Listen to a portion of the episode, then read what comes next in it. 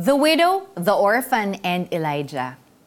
Napakasakit ang mamatayan ng magulang, lalo na kung masundan ito ng pagpanaw ng asawa. Ganito ang naranasin ni Malu, who lost her father and then her husband in just a week. In a snap, she became an orphan and a widow. Mag-isa niyang pinalaki ang kanyang anak. Ramdam niya ang hirap ng walang katuwang sa buhay.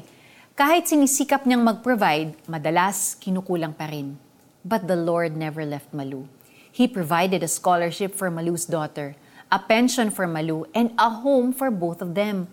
The Lord made sure na kahit hirap sila sa buhay, hindi nila mararamdaman na sila'y iniwanan niya. In 1 Kings chapter 17 verses 13 to 16, God commanded Elijah to ask help from the widow. At that moment, paubos na ang harina at langis nila. Pero sa kabila nito'y nagbigay pa rin siya kay Elijah at naniwala sa pangakong God will provide for them. Natupad ang pangako at hindi nga naubos ang langis at harina hanggang dumating ang tagulan.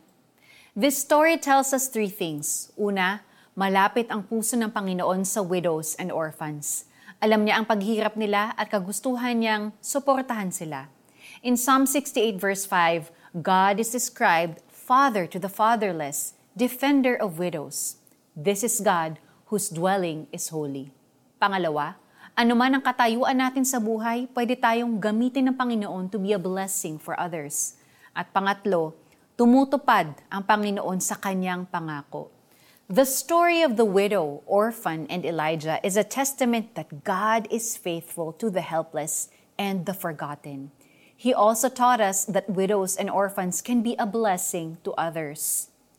Inspired by God's love, Malu's orphan daughter is now a vessel of hope and encouragement to children and other people who experience loss and grief. And it's all because of God's great love. Let's pray. Lord Jesus, tuwing nararamdaman kong mag-isa ko, patuloy ninyong ipaalala sa akin na kailanman ay hindi ninyo ako iniwan. Tapat kayo sa inyong pangako at ako'y nagtitiwala sa inyo.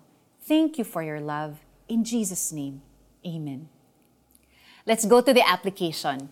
Encourage an orphan or widow today. Send a little something that will remind them that Jesus loves them and that they are never alone. Hindi nga naubos ang harina sa lalagyan at hindi rin natuyo ang langis sa sisidlan, tulad ng sinabi ni Yahweh sa pamamagitan ni Elias. 1 Kings chapter 17 verse 16. Ako po si Sonja Kalit. God bless you and have a great day. Bye!